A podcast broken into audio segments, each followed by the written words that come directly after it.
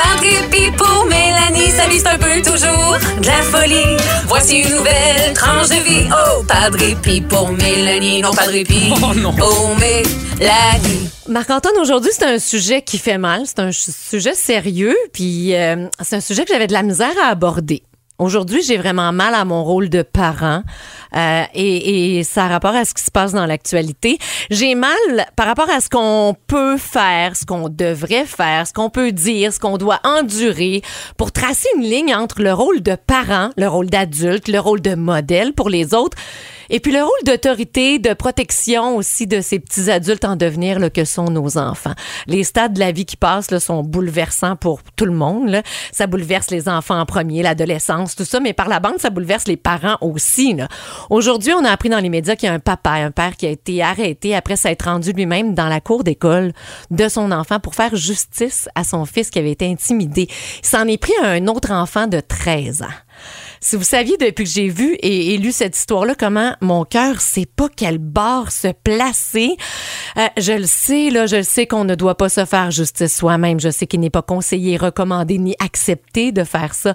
Je sais aussi qu'un adulte jamais ne devrait s'en prendre à un autre enfant, à un enfant au sien, à, l'enfant d'un autre. Mais je sais aussi qu'un enfant devrait pas souffrir à l'école, que d'autres élèves devraient pas pouvoir le persécuter, le forcer à se mettre à genoux. C'est ce qui a été fait dans la vidéo. On, le voit aussi. Pour que ça donne quoi? Jusqu'à quand? Jusqu'à la prochaine fois? J'ai des questions, j'en ai des tonnes de questions comme tous les parents qui ont entendu la nouvelle aujourd'hui.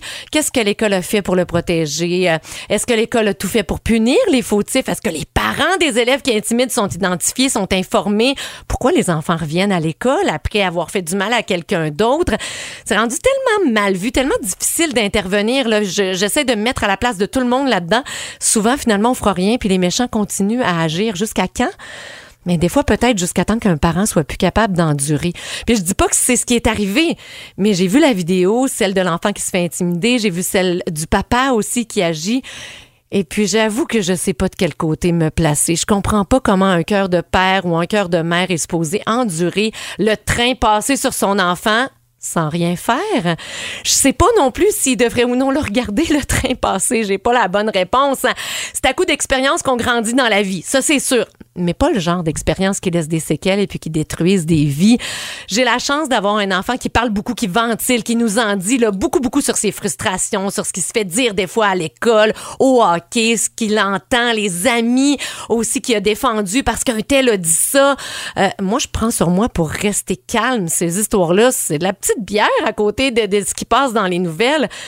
C'est sûr que j'aurais peut-être, à la place du père, choisi d'autres mots. J'aurais peut-être été moins physique, mais je vous jure que j'aurais eu de la misère, moi aussi, à pas attendre à la fin de la cour d'école pour aller régler mon problème ou régler le problème de mon ado, même si c'est un peu plus à l'école à régler le problème. Euh, J'accepterais sûrement aussi difficilement si j'étais de l'autre côté qu'un parent se déplace pour venir engueuler mon enfant. Hein? J'aurais beaucoup de misère aussi à accepter ça. Dans les deux cas, là, euh, euh, j'arrive pas à trouver la bonne position. J'ai mal à mon rôle de parent aujourd'hui parce que je sais exactement pas où je devrais être, mais je sais que ma seule place comme parent va toujours être aux côtés de mon enfant. Et je croise les doigts quand je vois des nouvelles comme ça dans les médias pour que jamais mon gars se retrouve d'un côté ou de l'autre de ce genre de situation. Courage aux parents. Le tú.